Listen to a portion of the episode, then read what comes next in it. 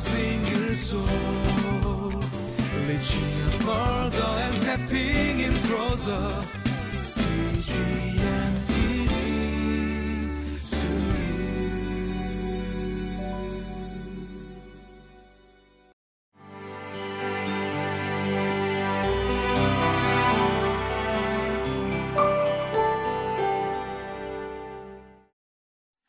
Uh, welcome to Living Life.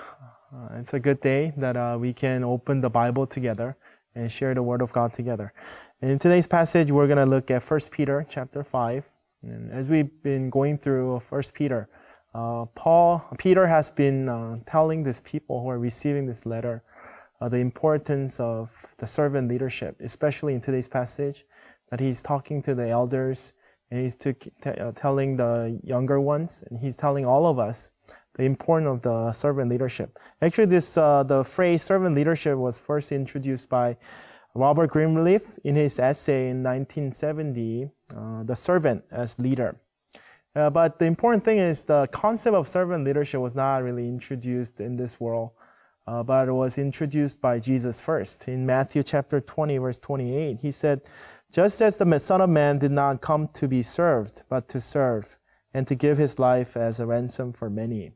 And he's uh, uh, telling us, Jesus is telling all his disciples that uh, Jesus came to serve, not to be served. And he wants us to live the same life, uh, not to be served, but to serve.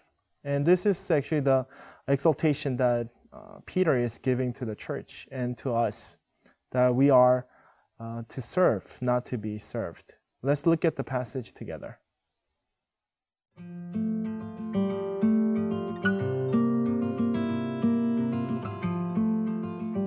1 Peter chapter 5 verses 1 through 7. To the elders among you, I appeal as a fellow elder and a witness of Christ's sufferings, who also will share in the glory to be revealed. Be shepherds of God's flock that is under your care, watching over them, not because you must, but because you are willing, as God wants you to be not pursuing dishonest gain, but eager to serve, not lording it over those entrusted to you, but being examples to the flock. And when the chief shepherd appears, you will receive the crown of glory that will never fade away. In the same way, you who are younger, submit yourselves to your elders. All of you, clothe yourselves with humility toward one another, because God opposes the proud, but shows favor to the humble. Humble yourselves, therefore, under God's mighty hand, that he may lift you up in due time. Cast all your anxiety on him because he cares for you.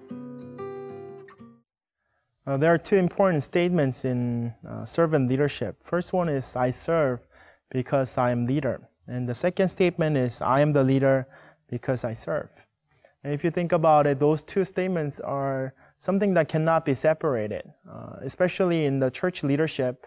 And as we serve the church, uh, we are serving the church because we are leaders, but at the same time, uh, we are uh, serving because we are leaders, and we are leaders because we are serving. those two are very tight to each other. And if we uh, just uh, forget about one side, the other side will be collapsed too.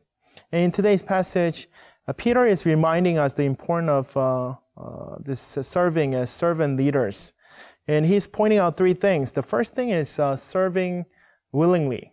In verse 2, he says, Be shepherds of God's flock that is under your care, watching over them, not because you must, but because you're willing, as God wants you to be, not pursuing dishonest gain, but eager to serve. And Paul is reminding us as leaders, uh, he's writing to the elders saying that we have to serve with a willing heart. As, uh, as we are serving God's flock, because it's not our flock, first of all, that we are just handed over with this uh, very temporary leadership that God has uh, anointed us with. And this leadership is uh, from God and for God's people. And as we serve, we have to be remember, reminded that we're serving, uh, we should serve, be serving with a willing heart. Because we're standing before God, and God wants to see our heart. uh, what kind of motivation that we have, what kind of uh, the emotion, and what kind of heart that we're having uh, behind the scene is actually more important to God because He is seeing us through our hearts, and that He wants to see this real uh, serving uh, before Him and to His people. The second point He's pointing out is uh, be example. In verse 3, not lording it over those entrusted to you, but being examples to the flock. And again, he's mentioning this uh, that uh, God has entrusted us with this people, and as we lead these people, we have to be, be examples, like Jesus did before us. Uh, he served. He served as an example. He lived as an example, and he died as an example, and he was resurrected as an example. And God is willing to see that same thing in us. He wants us to be examples of Christ, examples of the followers of Christ to the people that God entrusted to us. And third thing is that uh, we have to be reminded of the reward that we are waiting for is in heaven. Verse 4 it says, And when the chief shepherd appears, you will receive the crown of glory that will never fade away. And this is very important thing for Christians because we know that uh, our chief uh, chief uh, shepherd, uh, our, our Lord Jesus Christ, is coming back. And on the day of his coming, that we'll uh, be rewarded of this uh, crown of glory and on that day. And Jesus will come and Jesus will see our effort and Jesus will see what we've been doing to the flock that God entrusted to us. So the final judgment day, on that day, that we'll be rewarded with his glory. And he's writing also to the younger, and it's very simple in verse one verse, and it's just uh, one uh, verb that uh, uh, Peter is introducing is submit, submit yourselves to the elders. That he's telling the younger ones, the the followers, uh, that he's telling all of us who are following as under the leadership in our church to submit ourselves. Uh, we often think of to choose what is right and we, we sometimes see uh, certain things that are not right in the decision of our leaders. But Peter is telling us it's not about right or wrong. It's not about uh, just how righteous we are. But uh, first of all, we have to start with uh, submitting ourselves. We have to come, uh, willingly come under the leadership that God has entrusted. And then uh, we have to start from there. And that's simply what Peter is telling us. Submit yourselves to the elders. And as a conclusion that uh, Peter is uh, writing to all of us, he's saying, be humble. He's saying in the verse 5, all of you clothe yourselves with humility toward one another. And he's saying this uh, mutual respect is expected to all the members in the church, whether you're old, whether you're young, whether you're male or you're female, uh, whether you're in a, uh, uh, important position in the church or you feel like you're not that important in the church, all of us are required to submit to each other and to uh, clothe ourselves with humility. Like Jesus did, we know in Philippians chapter 2, Jesus showed the example of what it means to be humble.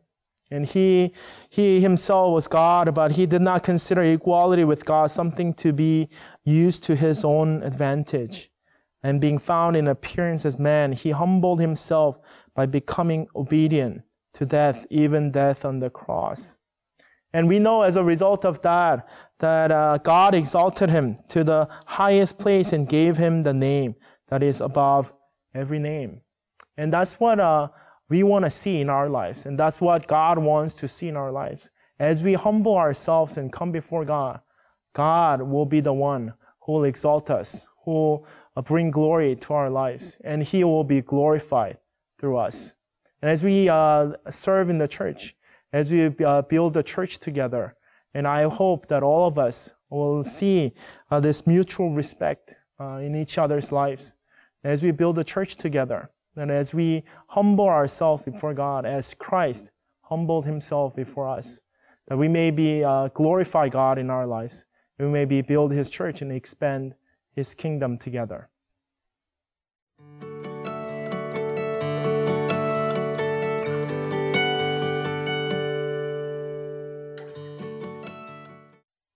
And this is uh, Peter's prayer and then my prayer as well that uh, we all clothe uh, ourselves with humility toward uh, one another.